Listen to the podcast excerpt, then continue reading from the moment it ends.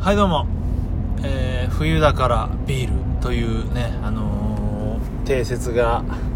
できたこの冬ですけど、まあ、冬じゃなくても一年中飲んでるんですけどビールを。本当にねいつからこんな毎日飲むようになったのかもう覚えてないぐらいの感じなんだけどなんかね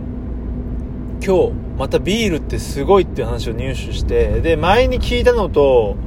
こう合わせるともうビール最強説っていうのが本当に、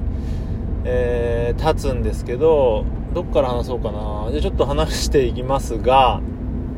まとまってなくてごめんなさい。えっ、ー、と今日 YouTube 見てたら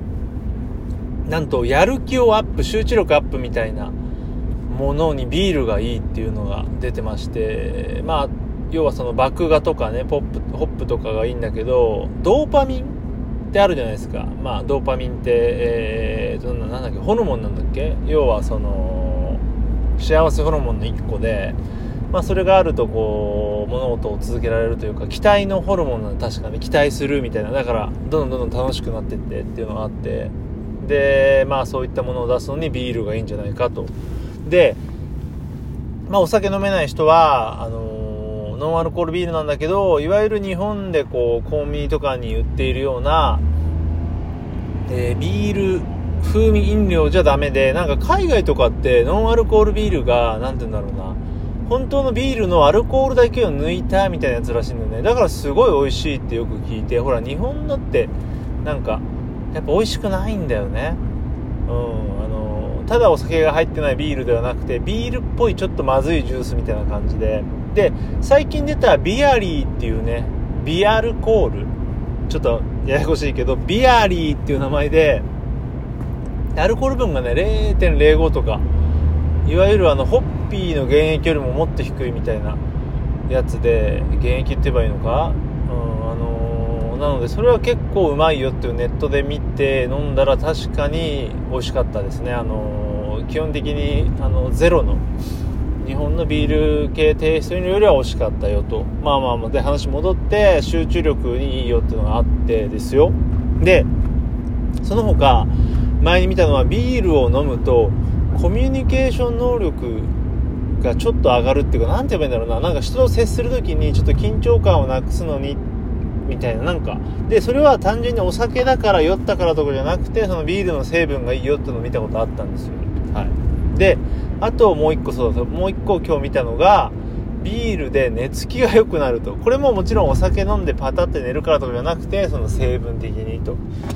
いいよっていう話で、だからそのノンアルコールビールでもいいんですよ。つまり、ビールってもう何、まとめるとですよ。やる気アップするわ、えー、よく眠れるわ、コミュニケーション能力上がるわ、でも最強じゃないですか、もう本当に。何これっていうような。それぐらい、その、最強のいいことだらけじゃんっていう感じで、で、なんだろうな、俺も、その、どれも実感もあるんですよね、なんかこう、何回手つけたくなるし、もちろんよく毎日寝てるし、で、コミュニケーション能力、つまり、ちょっとこう、緊張せずにいけるしみたいなのがあってそれって全部お酒の勢いというか酔ったからかと思ってて、まあ、もちろんでもそれもあると思うんだけどねだからさあんまお酒に頼るの良くないよねみたいななんかやりたいからって飲んで「おりゃ!」ってこうその飲んだ時間にだけこうね人にもこう今まで連絡をするとかねちょっとしそびれたところにするとかあるんですけどそれってなんか酔った勢いで酔った時でしかこうコミュ障ノットコミュ障なれないのダメじゃんとか思ったんだけどもっとこう科学的な面もあるよっていうね。まあもちろんねアルコールで酔ったからってあると思うんだけど、まあ、どっちにしろそのねいい方に酔えるんだったらまあいいよね。悪い酔いは良くないけどと思って。まあでも本当にビールってそういう科学的な面でも非常にいいとね。あとねあれだね、ビール工房とかのね、サプリもあって、あれがでもちょっと違うのかな。そういう面でも良ければなんか本当にビールってね、まあ痛風というねあのー、恐ろしいあれもありますけど、まあ、適度に飲むと非常にナイスなもんじゃないのかなという感じで昨日もさ